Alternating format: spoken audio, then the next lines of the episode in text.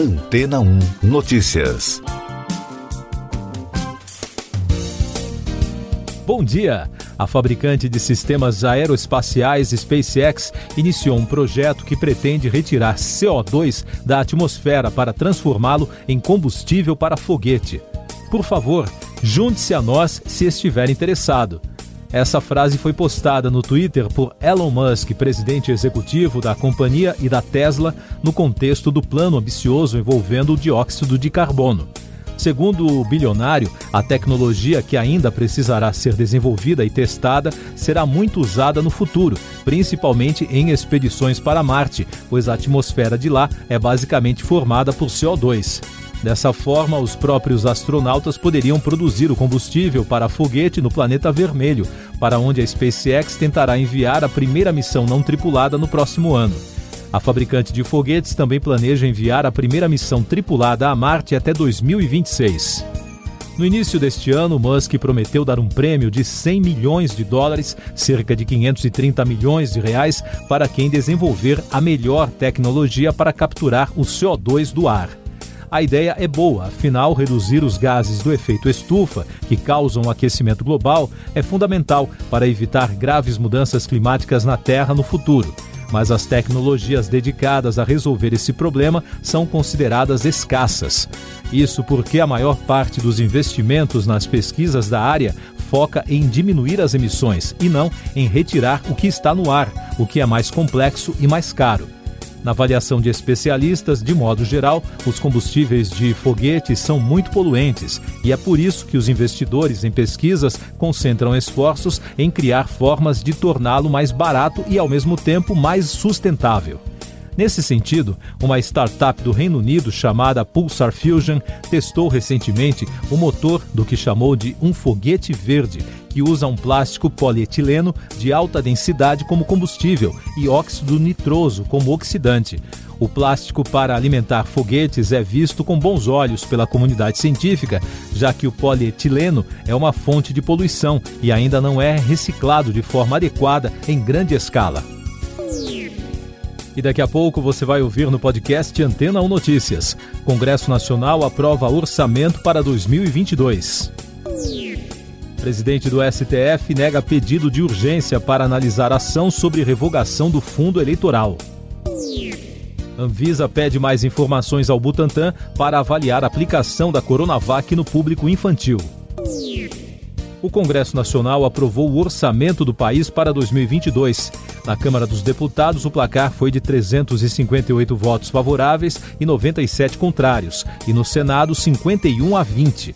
O valor para o fundo eleitoral, por exemplo, foi fechado em 4 bilhões 930 milhões de reais, bem acima das eleições de 2018, quando os partidos tiveram 1 bilhão e 700 milhões. O valor para as polêmicas emendas de relator, popularmente conhecidas como orçamento secreto, ficou em 16 bilhões e meio de reais, o que, segundo especialistas, só foram possíveis por meio de cortes com despesas com a previdência e com o benefício da prestação continuada. O texto vai à sanção presidencial. Ainda sobre esse assunto, o presidente do Supremo Tribunal Federal, ministro Luiz Fux, negou o pedido de urgência para analisar a ação do Partido Novo, que pede a revogação do fundo eleitoral. De acordo com a legenda, a Lei de Diretrizes Orçamentárias tem vícios em relação à fórmula que definiu o valor de 4 bilhões e 900 milhões. Com a decisão, o processo não será julgado pelo plantão da Corte e será encaminhado para o relator sorteado, o ministro André Mendonça. A Agência Nacional de Vigilância Sanitária pediu mais informações sobre a vacina Coronavac, produzida no Brasil pelo Instituto Butantan, para a aprovação da imunização em crianças de 5 a 11 anos. Já o Instituto afirmou que, com o foco no pedido para uso emergencial, apresentou dados robustos sobre a imunogenicidade e segurança do imunizante. Essas e outras notícias você ouve aqui na Antena 1. Oferecimento Água Rocha Branca. Eu sou João Carlos Santana e você está ouvindo o podcast Antena 1 Notícias. Com mais destaques do Noticiário Nacional, os advogados do dono da Boate Kiss em Santa Maria, no Rio Grande do Sul, Elissandro Calegaro Spor, enviaram um requerimento à Comissão Interamericana de Direitos Humanos contra a decisão do ministro Luiz Fux, presidente do Supremo Tribunal Federal, de vetar a soltura dos quatro condenados pelas mortes no incêndio da boate em 2013. O documento classifica a decisão de grave violação de direitos humanos. A Procuradoria da República do Distrito Federal denunciou à Justiça Federal o homem acusado de enviar ameaças a diretores da Anvisa no mês de outubro. Agora cabe ao responsável pela ação decidir se torna o suspeito réu pelo crime de ameaça. A denúncia ocorreu após a Polícia Federal concluir o inquérito em que confirmou o crime. Informações da Covid pelo mundo, a Organização Mundial da Saúde aprovou o uso emergencial da Nuvaxovid, vacina contra a Covid-19 produzida pela empresa norte-americana Novavax e pela Coalizão para Inovações em Preparação para Epidemias. A aprovação foi dada após a avaliação do imunizante pela Agência Europeia de Medicamentos e do Comitê Consultivo da OMS. O governo norte-americano anunciou novas medidas para combater a variante Ômicron do novo coronavírus.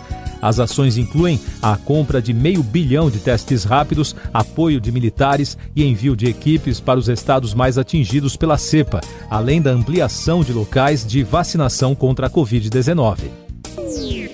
No Brasil, um estudo da Fundação Oswaldo Cruz concluiu que a vacinação de crianças e de pessoas que vivem em locais remotos é estratégia importante para aumentar a imunização da população contra a Covid. A pesquisa foi publicada na Revista Brasileira de Epidemiologia e já está disponível para consultas. Segundo a publicação, atualmente cerca de 85% dos brasileiros podem se vacinar, se consideradas todas as pessoas acima de 11 anos. Os pesquisadores também observaram que desde setembro o ritmo de vacinação da primeira dose no país vem desacelerando. Ainda sem os dados de seis estados devido ao ataque hacker contra o sistema do Ministério da Saúde, o país registrou na terça-feira 86 mortes por Covid-19 e soma agora 617.991 óbitos desde o início da crise de saúde. Os números mostram que a média móvel de mortes nos últimos sete dias ficou em 124, com tendência de queda. Em casos confirmados, o país soma mais de 22 milhões e 200 mil, com mais de 3.800 notificações em 24 horas. Outros dados divulgados pelo consórcio de veículos de imprensa mostram que já passa de 141 milhões e 800 mil o número de brasileiros totalmente imunizados contra a doença, o que representa 66,49% da população brasileira. O sistema eSUS notifica com informações de casos e mortes por Covid retornou ao ar na terça-feira. Já o aplicativo Conect SUS, com informações sobre a vacinação, continuava fora do ar, mas tem expectativa de voltar a funcionar a partir desta quarta. Mais destaques nacionais no podcast Antena 1 Notícias. O presidente Jair Bolsonaro promulgou o texto que prevê o repasse de até 5 bilhões e 700 milhões de reais em recursos públicos para o fundo eleitoral em 2022. O valor do fundão consta no texto de Lei de Diretrizes Orçamentárias que determina as metas e prioridades para os gastos do governo federal. O valor final, porém, ficou em 4 bilhões e 900 milhões, de acordo com o orçamento aprovado ontem pelo Congresso. O Sindicato Nacional dos Auditores Fiscais da Receita anunciou uma entrega coletiva de cargos, além da paralisação dos trabalhos. O anúncio é uma reação ao projeto de lei orçamentário relatado pelo deputado Hugo Leal, que, de acordo com o Sindifisco, descumpriu um acordo para a regulamentação do pagamento de bônus aos servidores do órgão. Além disso, em carta endereçada ao presidente do Banco Central, Roberto Campos Neto, 45 chefes de departamento manifestaram profunda estranheza e indignação para os reajustes salariais para determinadas categorias do serviço público, alijando outras, em referência ao aumento prometido para os policiais. Meio Ambiente. Agentes do Ibama desmantelaram nesta semana um grande esquema envolvendo centenas de empresas que acobertavam o corte ilegal de madeira na floresta amazônica, de acordo com documentos obtidos pela agência de notícias Reuters. A operação apresentou os detalhes de como a madeira cortada ilegalmente na região é inserida em cadeias de suprimento de madeira legal, usando empresas de fachada e forjando remessas. O tema da responsabilidade climática está ganhando espaço nos tribunais internacionais, de acordo com uma reportagem da rede britânica BBC. Nos últimos anos, cada vez mais ativistas estão processando empresas e até governos para que tomem ações contra as mudanças climáticas. Um dos casos mais importantes ocorreu em 2015 na Holanda, quando um tribunal decidiu que o governo tem a obrigação de cuidar da proteção dos seus cidadãos contra o aquecimento global. Em outro caso, uma ação de organizações não governamentais, em nome de jovens ativistas alemães, fez com que um tribunal local decidisse pela atualização da lei de proteção ambiental do país. Destaques internacionais: a Espanha devolveu nesta semana uma série de antiguidades roubadas ao governo egípcio. Os artefatos, que incluem estatuetas de deuses e deusas e outros materiais antigos, foram retirados ilegalmente de sítios arqueológicos e recuperados pela polícia espanhola após uma investigação que teve início em 2014. Nos Estados Unidos, um professor de física da Universidade City College, em Nova York, encontrou um pacote com 180 mil dólares após voltar a lecionar presencialmente. Em entrevista ao The New York Times, Dr. Menon, de 49 anos, contou que ficou em choque ao abrir a caixa endereçada a ele. Noticiário Econômico. A arrecadação de impostos no Brasil atingiu 157 bilhões de reais em novembro, de acordo com a Receita Federal. Em comparação com o mesmo mês do ano passado, houve aumento real de 1,41%. O resultado é o maior para meses de novembro desde 2014. Segundo a Receita, a arrecadação reflete a melhora na atividade econômica. As ações da Embraer na Bolsa de Valores de São Paulo chegaram a subir 17% na máxima da terça-feira, após a empresa anunciar fusão da subsidiária de aeronaves elétricas Eve com a empresa norte-americana de capital aberto Zanit. De acordo com uma reportagem da Reuters, o negócio visa uma possível listagem na Bolsa de Valores de Nova York.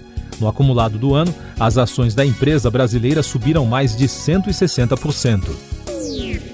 A Toyota anunciou o lançamento para 2022 de um serviço de personalização e atualizações para carros com foco em clientes que continuam com os veículos por mais tempo.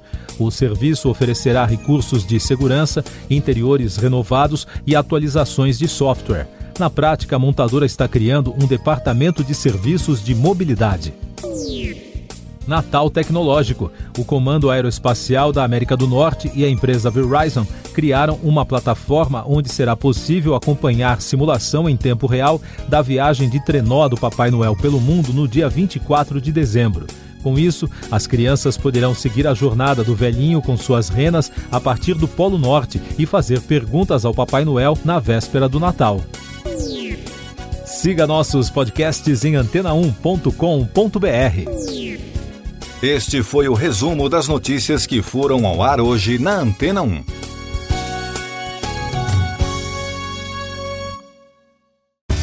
Depois de tanto conteúdo legal, que tal se hidratar com água rocha branca?